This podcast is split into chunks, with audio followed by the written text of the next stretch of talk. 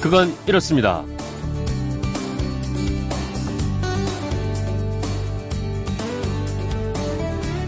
안녕하십니까 전종원입니다. 태풍의 순 우리말 싹쓸 바람입니다. 아, 싹쓸어 가기 때문에 붙은 이름이겠죠. 아, 삼국시대부터 대풍으로 불리다가 이제는 태풍으로 정착이 됐습니다. 앞으로는 이 태풍을 더욱더 조심해야 될 것 같습니다. 한반도가 최악의 태풍 피해 지역으로 변하고 있다. 이런 소식이 있습니다.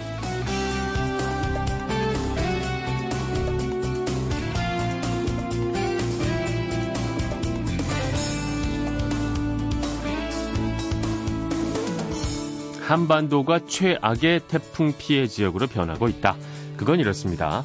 아, 미국 국가환경정보센터 제임스 코신 연구원이 1949년부터 2016년까지 전 세계에서 발생한 태풍과 사이클론, 허리케인 등 열대성 저기압 약 7,600건의 인공위성 관측 자료를 분석했더니요.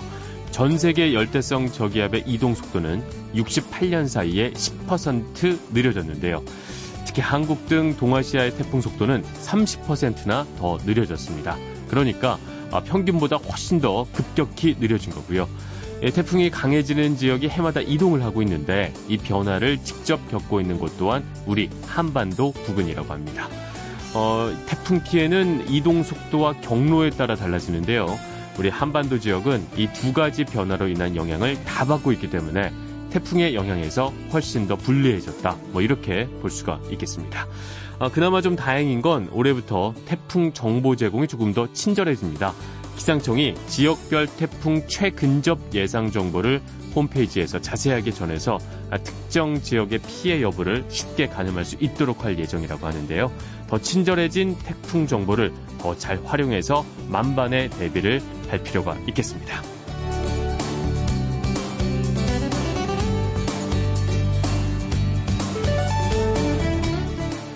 6월 19일 화요일 그건 이렇습니다. 전종환입니다. 노래 한 곡 들으면서 출발하겠습니다. 캐피탈 시티스입니다.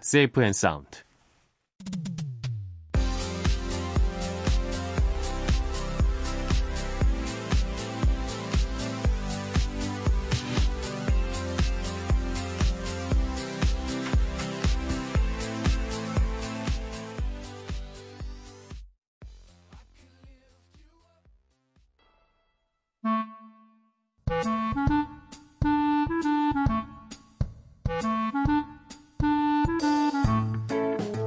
꽉 채워줄 생활정보 알려드립니다. 오늘을 채우는 여자 곽지연 리포터 나오셨습니다. 안녕하세요. 네, 안녕하세요. 네, 오늘은 또 어떤 정보 가지고 와주셨나요? 어, 상암 MBC 방송국 근처요. 네. 이러다 말고 이렇게 산책해 본 적 있으세요? 저는 저희 방송 끝나고 음. 어, 별 아침에. 스케줄이 없으면 네. 아침에 오승훈 저기 아나운서와 네. 함께 저기 상암에 둘레길이 있어요. 오. 이름이 그랬던 것 같은데 그래서 산 한 100m 정도까지는 올라갔다 내려오는 코스로 어. 이렇게 산책하는 거 되게 좋아합니다. 저는. 상암동이요? 네. 저기 월드컵 공원 쪽으로 그쪽으로 가는 길에 뭐 아파트를 어. 끼고 뭐 이런 길이 있더군요. 저는 저기 좀만 가면 네. 일본인 학교 그 앞에 공원 있거든요. 아, 저 거기 좋아해요.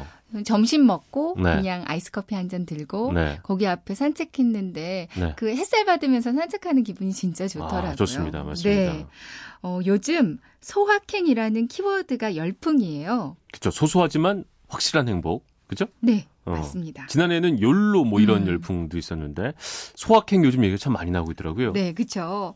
뭐 럭셔리하고 화려한 휴가 대신에 평범한 행복, 네. 소소한 네. 일상에서 행복을 느끼는 것에 아무래도 많은 분들의 공감을 얻고 있는 게 아닐까 싶은데요. 네.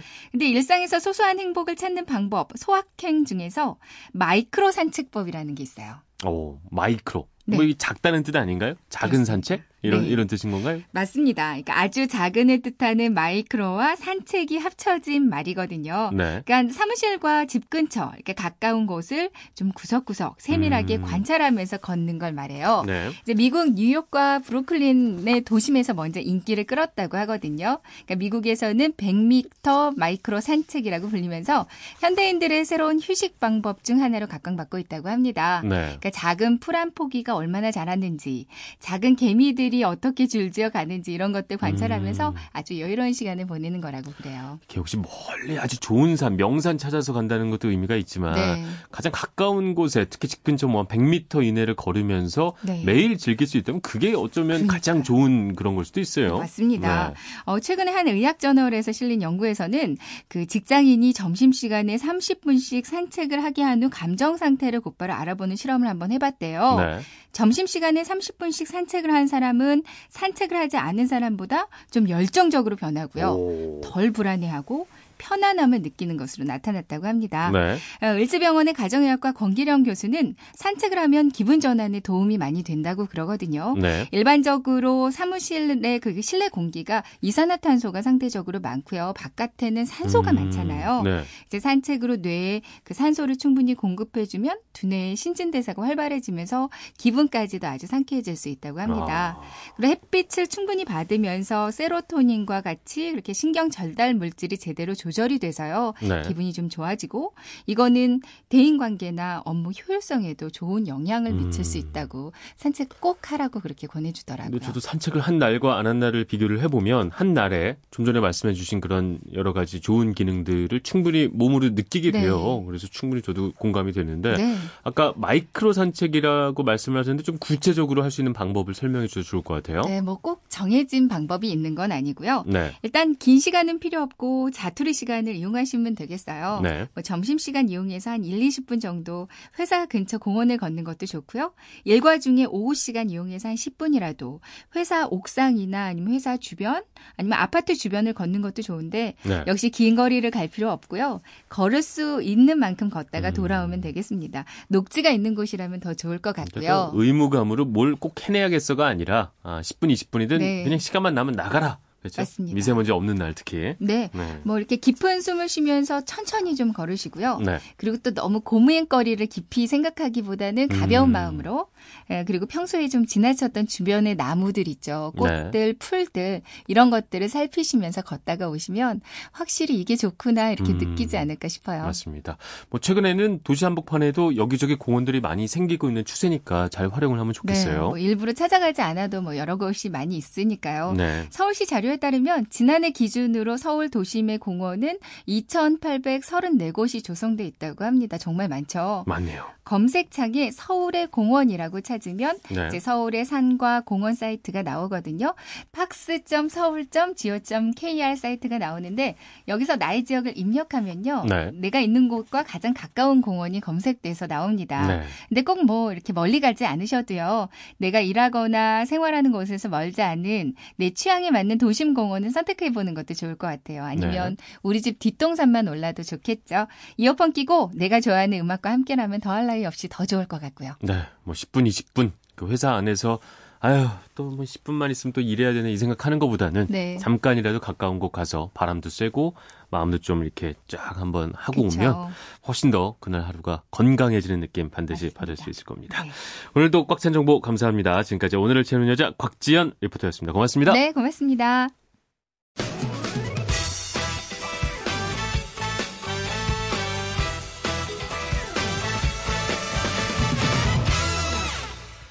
지정 차로제라고 다들 아시죠? 차량 종류, 차종에 따라서 주행할 수 있는 차로에 제한이 있는 건데 오늘부터 이 지정 차로제가 좀 간소화됩니다. 핵심은 두 가지인데요. 아, 대형 차량과 저속 차량은 하위 차로로만 달려야 한다는 겁니다. 그러니까 편도 2차로일 때는 2차로, 편도 3차로 도로일 때는 2차로와 3차로, 4차로 도로일 때는 3, 4차로, 뭐 2차도로만 달려야 한다는 거에 하나 중요한 사실이고요. 고속도로 1차로의 경우에는 어, 그동안에는 추월 차로로만 인정이 됐었잖아요. 근데 이제 차량이 정체될 때는 추월뿐 아니라 일반 주행도 허용이 됩니다. 어, 다시 한번 정리를 해보자면 모든 차로를 달릴 수 있는 승용차, 승합차와 달리 화물차, 버스, 덤프트럭, 레카, 뭐 레미콘, 오토바이 같은 저속 차량, 또 대형 차량은 하위 차로로만 달려야 한다는 거 반드시 기억해 두시기 바랍니다. 아, 차로 어떻게 보시는지 다들 아시죠? 중앙선을 기준으로 번호가 매겨집니다. 중앙선 바로 옆 차로가 1차로. 그러니까 우리가 흔히들 뭐 추월 차로로 인식하고 있는 그 차로가 1차로입니다. 혹시 학창 시절에 수학 과목 재밌게 배우셨는지요? 아, 잠시 후 궁금증이 지식이 되는 아하에서 수학을 왜 배워야 하는 건지 아, 생활 속 수학 이야기를 알아볼 예정입니다. 또 동화에 대한 재미난 인터뷰도 준비하고 있으니까 기대를 해도 좋을 것 같습니다. 그건 이렇습니다. 전종환입니다. 저는 잠시 후에 돌아오겠습니다.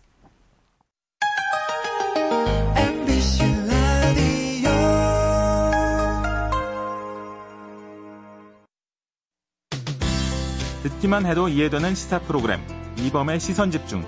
잠시 후 7시 반부터 시작됩니다. 왜라는 말을 다른 나라 사람들은 어떻게 소리낼까요? Why? 세상의 모든 왜라는 궁금증에 대한 대답을 들려드립니다. 궁금증에 대한 가장 친절한 설명서. 그건 이렇습니다.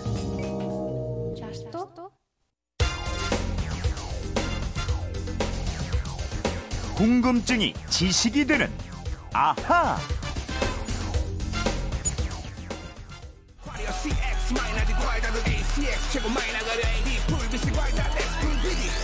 야뭔 소린지 모르겠지. 나도 뭔 소린지 모르겠어. 그래도 이 노래를 다 외우면 종이 수학은 이걸로 끝나 종이 수학은 이걸로 끝나. 형돈이와 대준이의 중2 수학은 이걸로 끝났다를 들어보셨습니다. 뭔 소리일지 모르겠지 이게 아 예전에 그 수학을 공부하던 저의 마음을 그대로 담아줬습니다.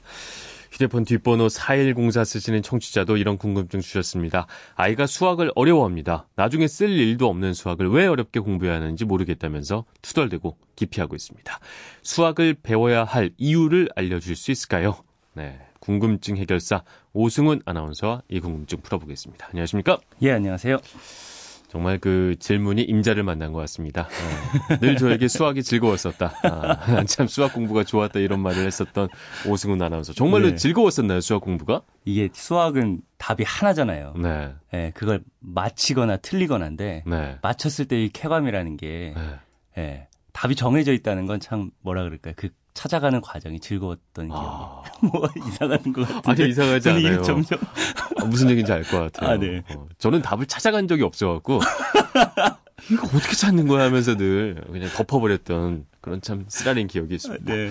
일단 뭐 오늘은 수학자 파스칼이 태어난 날이어서 네. 이 질문을 골라봤어요. 그죠? 아, 파스칼부터 네. 좀 알려주세요. 프랑스 수학자 블레즈 파스칼이 태어난 날이 1623년 6월 19일 오늘이에요. 파스칼은 그야말로 신동이었습니다. 네. 12살 때는 삼각형의 내각의 합이 180도라는 사실을 발견했고요. 음. 14살 때부터 프랑스 수학자들의 학회에 참가해서 수학자들과 토론을 했고요. 네. 17에는 자신의 이름을 딴 수학 이론인 파스칼의 정리를 이용해서 수학 명제 400개를 새롭게 어. 유도하고 증명했습니다. 네. 19살에는 회계사인 아버지를 도우려고 최초의 계산기인 파스칼 라인을 발명했습니다. 야. 19살에 계산기를 발명을 하고 12살 때 삼각형 내각의 합이 180도라는 걸 사실을 확인하고 이거 천재인 거죠, 이런 거는. 네, 천재였죠. 네. 21살 때는요. 수학뿐만 아니라 과학 실험도 해서 수은 기둥을 사용한 실험으로 자신의 이름을 딴 파스칼의 법칙을 만들었고요. 네. 압력에 대해서 연구하기도 하고 공기가 없는 이 진공이 있다는 것을 증명하기도 했습니다. 음. 이런 파스칼은 수학사에서 가장 위대한 인물이 될 뻔한 사람이다라고 불립니다. 어, 왜 될 뻔한이죠? 그 이유는 종교와 철학에 몰두하느라고 네. 27의 수학과학 연구를 중단했기 때문입니다. 아, 너무 뛰어났구나, 다방면에. 네. 파스칼이 살던 17세기 유럽 기독교에는 여러 종류가 생겨나고 서로 논쟁하던 때였거든요. 네. 3년 동안 연구를 중단할 정도로 종교와 철학에 푹 빠졌습니다. 음. 그 이후에는 다시 수학의 세계로 돌아가서 도박과 확률 문제, 사이클로이드 같은 삼각함수에 관한 문제들을 풀면서 네. 수학 과학계에 큰 업적을 남겼습니다. 네. 그런데 또다시 두통에 시달리다가 39의 젊은 아이고, 나이에 사망을 합니다. 너무 뛰어났구나. 네. 한 천재의 안타까운 삶을 좀 보는 것도 같은데. 네. 근데 뭐 파스칼이야 워낙 뛰어난 분이니까 즐겁게 하셨겠지만 음. 수학이 어려운 아이들, 네. 그러니까 왜 수학 공부를 해야 되는지 모르겠는 저 같은 사람들 이런 사람들 미분과 적분이 대체 무슨 뜻인지 아직도 잘 모르겠는 네. 이거 어떻게 해야 됩니까 저 같은 사람들은? 사실 수학 공부는 네. 그 자체로도 중요하지만 수학을 공부하면 사고 능력 그리고 논리력이 길러지거든요. 네. 이 사고력 논리력은 다른 분야에서도 필요하다는 이야기가 진짜 진실이긴 합니다. 네. 그런데 이 부분을 어떻게 전달해야 될지가 정말 어려워요. 음. 그래서 저는 우리 주변에서 수학이 이용되는 실례들을 재밌게 설명해서 네. 어, 수학에 흥미를 갖게끔 하고 음. 우리 삶에 필요하구나라고 느낄 수 있게끔 한번 오늘 설명을 드려보겠습니다. 네. 그러면 오승훈 아나운서는 정말 흥미는 있고 우리 삶에 반드시 필요하다 이렇게 보시는 거죠. 맞습니다. 네. 네. 알겠습니다. 어떤 예들인지 좀 기대가 됩니다. 한번 마음을 열고 들어봐 주세요. 많이 열어볼게요. 네. 수학은 산수다라고 생각할 때가 있는데 네. 수학은 숫자뿐만 아니라 네. 양, 도형, 공간 이런 것들을 연구하는 학문이에요. 네. 그러니까 같은 시공간 속에서 공감을 만들어내는 이 음악 여기에도 수학이 응용됩니다. 음악에도요? 네. 음. 먼저 음악에서 도레미파솔 등의 음계를 정할 때 현의 길이에 일정한 법칙이 있어요. 네. 현의 길이에 따라서 현을 퉁겼을 때 떨리는 진동수의 특 특정한 비율이 있습니다. 그렇죠. 기타 현을 보면 길이도 다르고 음. 굵기도 음. 다르고 네. 이게 다 음높이랑 길이랑 관계가 있는 거였군요. 맞습니다. 음. 정확하게 말하면 진동수랑 관계가 있는 거예요. 네. 그러니까 굵기도 다른 현이라고 하면 어, 길이와 굵기 모두의 연관이 된 거죠. 네. 결국 이 퉁겼을 때의 진동수의 비율로 음을 정하는 겁니다. 네. 그런데 우리가 듣기 정말 좋은 음정들이 있잖아요. 맞아요. 뭐 도미솔, 도파라, 지레솔 마음이 편안해지잖아요. 그렇죠. 이런 것들 들으면 이런 음정, 이런 음정들은 조화로운 음이라고 해서 잘 네. 어울립니다. 있습니다. 이 음들을 내는 현의 길이 사이에 역수가 등차 수열이 되는 조화 수열이 성립합니다. 무슨 말이에요? 역수가 등차 수열이 되는 조화 수열이 성립한다. 네. 뭐 조화롭다 이런 얘기인가요? 그렇죠. 등차 수열은 뭐 예를 들면 1, 3, 5, 7 이렇게 숫자들이 쭉 나열돼 있다 그러면 네. 이게 똑같이 2씩 차이가 나는 차이가 같다라고 해서 등차, 등차. 수열이다라고 음, 부릅니다. 이해가 됩니다. 네. 즉 아름다운 음들의 현의 길이를 재요. 네. 그 길이를 분수로 나타내서 분모 분자를 바꾸면 네. 그러니까 역수로 만들면 그 값들끼리 빼보면 차이가 똑같은 등차 수열이 된다는 거죠. 네. 그 원래 숫자는 조화롭다라고 해서 조화 수열이라고 부르는 겁니다. 음. 그러니까 자연 현상이 숫자로 설명되는 신기한 일이 어. 일어나는 거죠. 그러니까 사실은 이 피타고라스 정리로 유명한 피타고라스가 이 조화 법칙을 찾아낸 겁니다. 네. 피타고라스 참 유명한 분이죠. 음. 네, 교과서에서 많이 본 것 같습니다. 어, 근데 뭐 이게 이렇게 말로 하는 것도 물론 이해의 폭이 되지만 아무래도 네. 도형은 또 이제 눈에 보이니까 말이죠. 네. 조금 더 이해가 쉽게 될 수도 있을 것 같아요. 네. 그러면 음. 기하학을 예로 들어볼게요. 네. 벌집은 정육각형이 쌓여 있는 모양이죠. 네. 여기에는 수학적인 비밀이 숨어 있습니다. 네. 벌들이 벌집 벽을 만드는 데는 재료가 필요해요. 네. 근데 벌의 입장에서는 이 재료를 적게 들이고 또 공간은 넓게 튼튼하게 쓰고 싶을 겁니다. 그렇겠죠. 그렇게 벌들이 찾은 방법이 바로 정육각형 방입니다. 음. 사실 가장 튼튼한 건 정삼각형이에요. 네. 어, 근데 모든 방을 정삼각형으로 하려면 더 튼튼하기는 한데 같은 넓이에 삼각형을 더 많이 넣어야 되니까 벽이 더 많이 필요해지겠죠. 그렇겠네요. 그러니까 재료가 더 많이 들어갈 음. 겁니다. 정사각형은요? 정사각형은 구조역학적으로 약한 구조입니다. 이게 자세히 설명하기는 좀 어렵지만 계산을 해보면 사각형은 네. 상당히 약해요. 음. 삼각형보다는 덜 튼튼하지만 안정적인 구조이면서도 벽에 들어가는 재료는 적게 쓰고 또 넓은 공간이 확보되는 게 정육각형 모양인 겁니다. 네. 그러니까 우리 사람은 구조역학이라는 물리학을 공부하고 이걸 수학적으로 계산해 보고 나서야 정육각형이 효율적이다 이걸 알게 되거든요.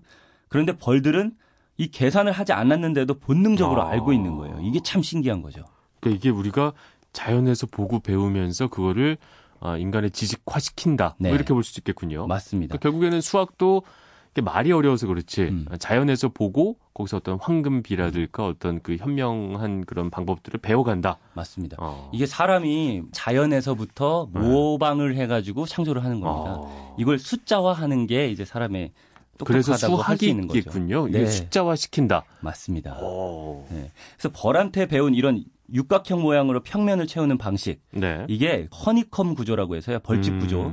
음. 많이 사용되고 있습니다. 네. 비행기 같이 무게를 줄이고 튼튼한 구조를 써야 하는 곳에는 허니콤 구조가 쓰이고 있고요. 아. 이 두꺼운 상자에 쓰이는 골판지 있잖아요. 요것도 뜯어보시면 속에 벌집 모양의 정육각형들 확인할 네. 수 있습니다. 그렇네요. 네. 골판지 뜯어보면 진짜 벌집 모양이어서 신기했던 기억이 저도 나는데 네. 빈 공간은 넓히고 가볍게 하면서 또 이렇게 단단하게 만들어주는 벌에서 그 지혜를 빌려온 뭐 이런 음. 걸로 볼 수 있겠네요. 맞습니다. 이게 재료는 적게 쓰면서 튼튼하게 만들려고 한 거죠. 네. 그러면 오늘의 앗 이런 것까지는요.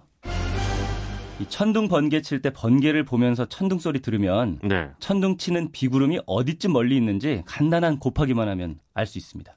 그걸 어떻게 알아요? 네, 번개가 비치잖아요. 네. 그래서 1초에 30만 킬로미터 갑니다.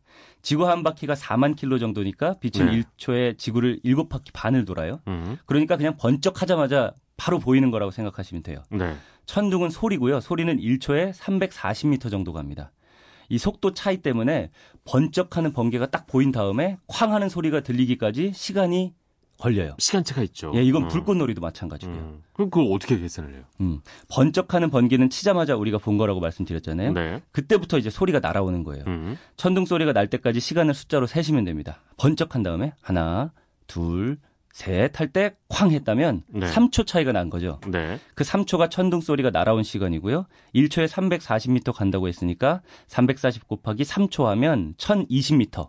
그럼 약 1km 떨어진 곳에 번개 구름이 있구나 저 방향에 하시면 되는 겁니다. 알겠습니다. 수학이 조금 뭐 재밌어진 느낌이긴 한데 네. 네. 그렇다고 뭐 깊게 파고 싶은 느낌은 또 아니기도 하고 말이죠. 계산하는 거 귀찮아하시는구나. 재밌나요? 네. 어. 저는 항상 번개 치면 새요 이렇게. 아 정말요? 네. 3km 떨어진 데 있어. 이렇게. 다른 종자군요. 아, 재밌습니다. 네. 나중에 저희 아이 수학 좀 가르쳐 주세요. 잘 가르칠 것 같아. 네, 괜찮을 것 해보겠습니다. 같아요. 네. 4103님도 아마 수학에 대해서 아, 약간의 호기심, 아, 재미 느끼셨을 수 있을 것 같습니다. 근데 여기 재미까지는 좋은데 이걸 또 막상 또 이게 책 안에서 우리가 풀고 답을 추출해내야 되고 막 이런 음. 것들은 확실히 좀 괴로운 과정이 아닌가 음. 그런 생각도 해봅니다. 네, 궁금증이 지식이 되는 아하 오승훈 아나운서였습니다. 오늘도 말씀 고맙습니다. 감사합니다.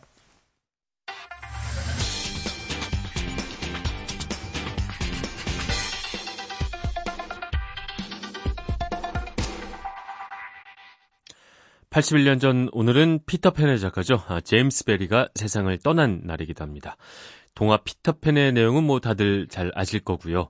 근데 커서 이렇게 명작 동화들을 다시 보면 뭐 주인공이 좀 다시 보이기도 하고 말이죠.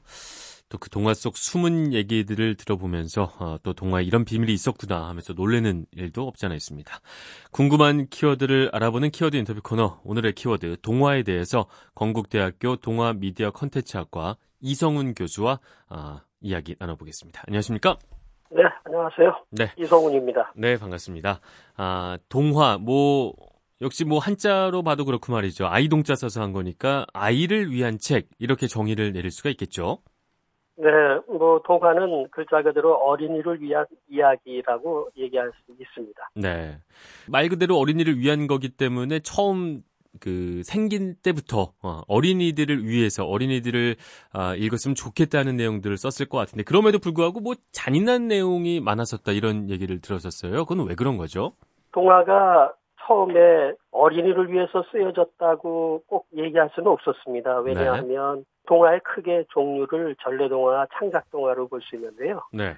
어, 옛날서부터 전해 내려왔던 이야기가 이제 전래동화라고 얘기할 수 있고요. 네. 그 전래동화는 과거에야 어른 중심으로 모두지 어, 생각을 하고 네. 이야기가 나눠졌기 때문에 음. 그 내용이 이제 말로 전해져서 내려왔고 아이들한테 이제 어린이를 위한 이야기라고 얘기할 수 있는 동화라는 개념은 결국은 19세기에 와서 네. 누구나 잘 아는 이제 그림 형제의 그림 동화집. 네. 거기서 이제 어린이와 가정 동화라는 제목을 붙이면서 이제 어, 어린이가 이제 동화를 읽어도 되겠구나. 네. 그렇게 되면서 이제 19세기에 와서는 이제 어린이가 대상이 된 동화가 나왔지.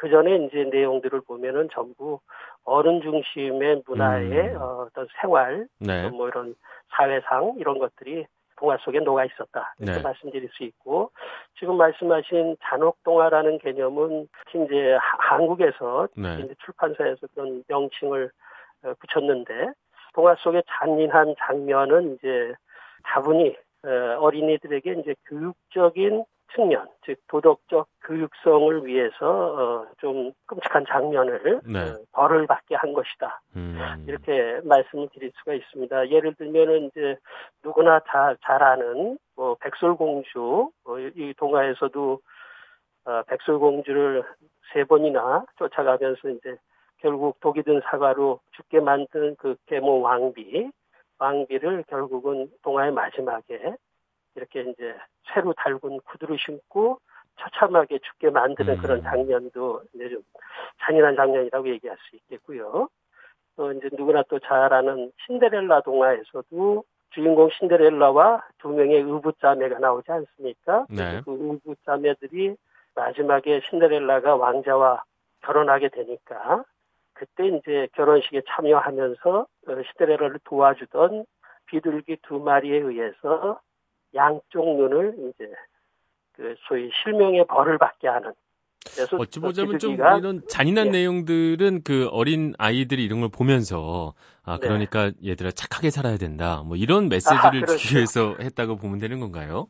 그렇죠. 그 왜냐하면 사실 그림 형제나 뭐 많은 그 당시 뭐 안데르센이나 이런 어, 유명한 어, 작가들이 동화를 이제 출판했을 때 어, 읽을 거리가 어린이들은 없었을 시대니까요. 네. 그래서 이제 책 제목에서 처음으로 이제 안데르센은 말씀드린 대로 안데르센도 어린이를 위한 이야기 동화 이렇게 어린이를 위해서 포커스를 맞춰서 책 제목을 붙였거든요. 알겠습니다. 그리고 그림 형제도 말씀드린 대로 어린이와 가정 동화에서 그래서 이제 어린이들이 이제 읽을 수 있으니까 말씀하신 대로 어린이한테 맞는 눈높이를 맞추려니까 네. 아무래도 권선 징악의 전형적인 그런 도덕적 성품을 좀 어려서부터 함양시키기 위해서 의도적으로 그런 장면들이 삽입됐다. 네. 이렇게 말씀드릴 수 있겠습니다. 이게 과거에 아주 유명했던 명작 동화들의 사례를 말씀을 해주신 건데 그렇다면 최근에 네. 나오는 동화들은 아무래도 내용이나 뭐 어떤 네. 메시지 측면에서 좀 달라진 것들이 있을 것 같습니다. 어떤 면이 과거와 달라졌다고 볼 수 있을까요? 어 그러한 이제 그럼 어떤 이제 그런 권선징악의 이런 도덕적인 이야기가 동화 이야기라고 치부하기에는 이제 20세기에 들어와서는 사람들이 단순하게 그런 거를 받아들이기에 뭐라 그럴까요? 어, 마음이 이제 복잡해지고 네. 그런 이야기보다는 뭔가 좀 자극적인 네. 이렇게 좀 반도락적인 그런 걸 좀 가미하는 이야기를 쓰기 시작했어요. 그래서 네. 이제 특히 이제 어, 키루 미사오라는 일본 여류 작가가 이제 책 제목도 이제 알고 보면 무시무시한 뭐 그림 동화 뭐 이래가지고 네. 좀 정적인 측면 옛날부터 음. 이제 내려온 이야기니까 음란패설이 섞이는 거 아니냐 그래서 좀 성적인 측면을 좀 강조한 어, 동화로 재창작을 시킨다든가 네. 또 창작 동화에서 카프카의 뭐 변신이란 동화를 어, 여러분들은 뭐 대부분 이제 독자들은 아, 소설 아닙니까? 이럴 줄 몰라도 그거는 동화거든요. 네. 변신이 동화의 독특한 특징이기 때문에 변신은 벌레로 그레고르 잠자라는 주인공이 결국은 벌레로 변한 채 돌아오지 못하고 비참하게 죽음으로 끝나지 않습니까? 네. 그래서 이제 대부분의 동화의 특징은 해피엔딩, 즉 행복한 결말을 끝내는 게 일반적인데 네. 20세기 이후에는 어, 언해피엔딩, 즉 불행한 결말로 끝냄으로써 음. 오히려 어, 우리가 이제 드라마에서 희극보다는 비극을 보면 이제 카타르시스도 느끼고 좀 더 슬픈 영화도 봐도 이렇게 오래 가지 않습니까? 감정의 동요가 이제 네. 예 동화에서 좀 그런 이제 전형적인 동화의 형태를 좀 일탈하고 싶은. 네. 그래서 그거를 이제 저는 반동화라는 이제 음. 카테고리로 음. 또 설명을 하고 그랬습니다. 그게 예. 뭐 최근에 트렌드다 뭐 이렇게 볼 수가 있는 거군요. 그렇죠. 21세기 와서는 뭐 더 자극적이고 더 환상적이고 네. 또 어 뭐 이런 요소들이 많이 가미가 돼서 음. 심지어는 이제 SF라든가 뭐 판타지라든가 네. 이제 동화에서 출발한 영역이지만 이제 음. 하나의 장르로 독립되는 네. 그런 또 결과가 네. 20세기 어, 후반에 또 지금 21세기에는 오히려 동화보다 더 네. 많이 출판이 된다 그렇게 말씀드릴 수 있겠습니다. 뭐 장르가 확장돼 간다 이렇게도 이해가 되는데. 예, 맞습니다. 근데 좀 예. 드리고 싶은 말씀이 어릴 때 왜 우리 동화 봤다가 좀 나이가 들어서 다시 보게 되면 와, 여기에 이런 뜻이 있었구나라고 느끼는 것들이 단순히 어, 내가 나이를 조금 더 먹었기 때문에 느낄 수가 있는 것인지 아니면 동화를 쓸 때 아, 작가들이 그런 것까지 좀 아, 조금 더 은유적으로 뭔가 좀 이렇게 일부러 장치를 좀 넣어 놓는 게 있는 것들인지 궁금합니다. 네, 우리가 이제 어, 어렸을 때는 누구나 이제 동화를 할머니 할아버지나 부모님이 네. 들려줘서 어, 들려주기도 하고 그래서 듣지 않습니까? 네. 그래서 동화가 어려서부터 이렇게 들었을 때는 자기가 뭘 알고 들었다기보다는 부모님이나 네. 그렇죠 부, 어, 조부모한테 들은 이야기에 그저 어, 어 좋다 꿈과 희망을 갖는 네. 그런 이야기 뭐 이렇게만 생각하고 있었는데 막상 본인들이 이제 청소년기에 가면은 아유 동화의 내용이 좀 진부하다고 느끼지 않겠습니까? 그리고 안 보려고 하죠. 네. 예, 안 보려고 하고 그러다가 또 부모가 막상 되면은 또 아이들에게 동화책을 읽어줘야 되니까 그때 네. 동화를 또 접하게 됩니다. 네. 그러면 그때 동화를 접할 때 보면은 어 내가 아기 때나 어렸을 때 읽었던 동화의 내용이 또 가리키는 입장에서 봤을 때는 어 같은 내용인데 불구하고 네. 다르구나 많이 그리고 음. 그때 깨닫지 못했던 것을 또 어른이 돼서 깨닫게 되고 네. 그리고 또 할머니 할아버지가 뭐 또 같은 방법으로 또, 또 애들이 크면 또 동화책을 멀리 하다가 네.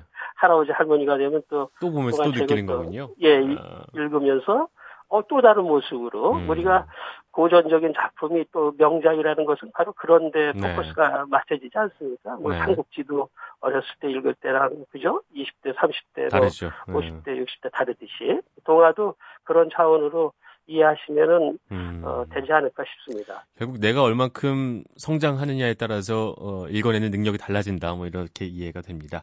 그 그렇죠. 최근에는 뭐 예, 그런 의미에서일 수도 있겠는데 동화를 좀 어른들에게 추천하는 분위기도 있다고 하는데 아, 특별한 이유가 있을까요?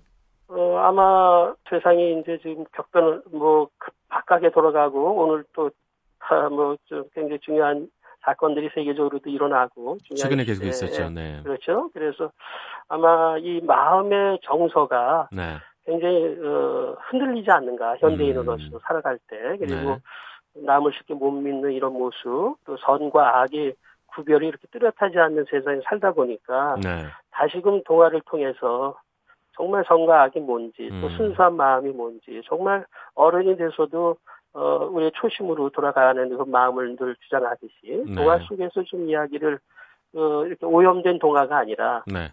세, 계 명작으로 할 수 있고 어렸을 때 우리가 경험했던 그래서 꿈과 낭만을 가지고 먼 미래의 어떤 비전을 가졌던 그 동화를 다시 읽으면서 네. 어떻게 삶의 어떤 좀 순수성을 좀 가져보자 네. 이런 차원으로 저는 어른들이 동화에 좀 다시 한번 접근하셨으면 음. 좋겠다. 또 그런 어, 식으로 동화에 좀 접근하는 사람들이 늘어나는 게 아닌가. 네. 읽고 싶어 하는 그런 음. 사람들이 늘어나는 게 아닌가 하는 생각이 듭니다. 말씀해 주신 대로 우리 청취자분들 위해서 마지막으로 아, 이 동화 한번 읽어 보시면 좋을 것 같다. 아, 추천해 줄 작품이 있다면 어떤 게 있을까요?